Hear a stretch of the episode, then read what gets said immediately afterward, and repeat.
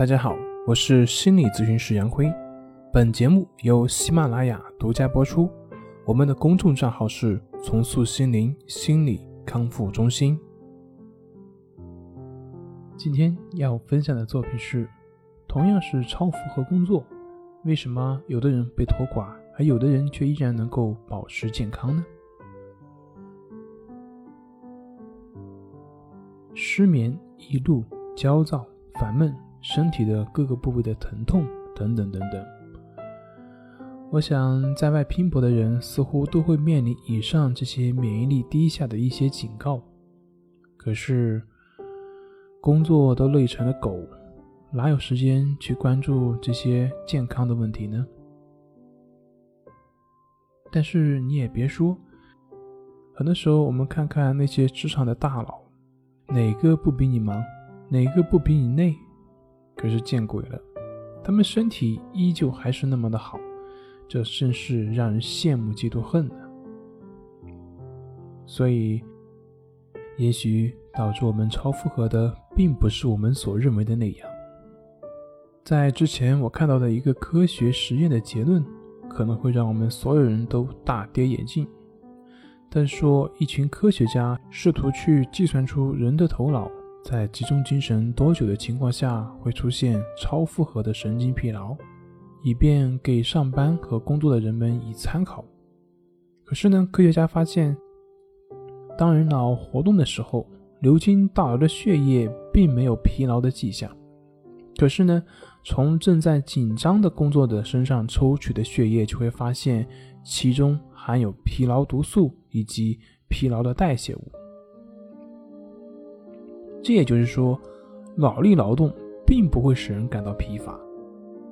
也就是说，工作八小时和工作十二小时对于身体的状况的影响，并没有我们想象的那么明显，并不会让我们那么明显的去感到疲劳。那究竟是什么在导致大家的疲劳呢？英国的心理学家海菲德在《心理的动力》里面曾经讲过。我们的疲倦感绝大部分都来自于心理的状况，而因生理而产生的纯粹的疲劳却是很少见的。那究竟是什么样的心境会促使大家感到疲劳呢？是幸福、快乐、有成就感吗？很明显，不是的。因为人在感到开心的时候，做起事情来会特别的主动，会特别的卖力，而不容易去感到疲劳。比如说，我们俗话所讲的“男女搭配，干活不累”，想必也包含这个意义。那除去上面这些，我想答案就已经出来了：工作繁杂、强度大，很少会引起身体自身调节不来的疲劳；但是心烦意乱、惊恐、紧张、害怕、担心，它却常常会引起我们疲倦，引起我们困顿。大多数的人总是会觉得过多的体力劳动或者是脑力劳动是工作疲倦的主要原因，但是事实是，疲倦的来源是在工作过程中所产生的紧张、厌烦等负面情绪所导致的。心理学家曾奇峰也曾经说过，这个世界上最不环保的消耗就是内耗。这也就是解释了为什么说出去走走啊、聊聊天啊、唱唱歌啊，能够有效的去缓解疲劳。它并不是让你的身体或者是大脑得到休息，它只是让你的心情得到放松。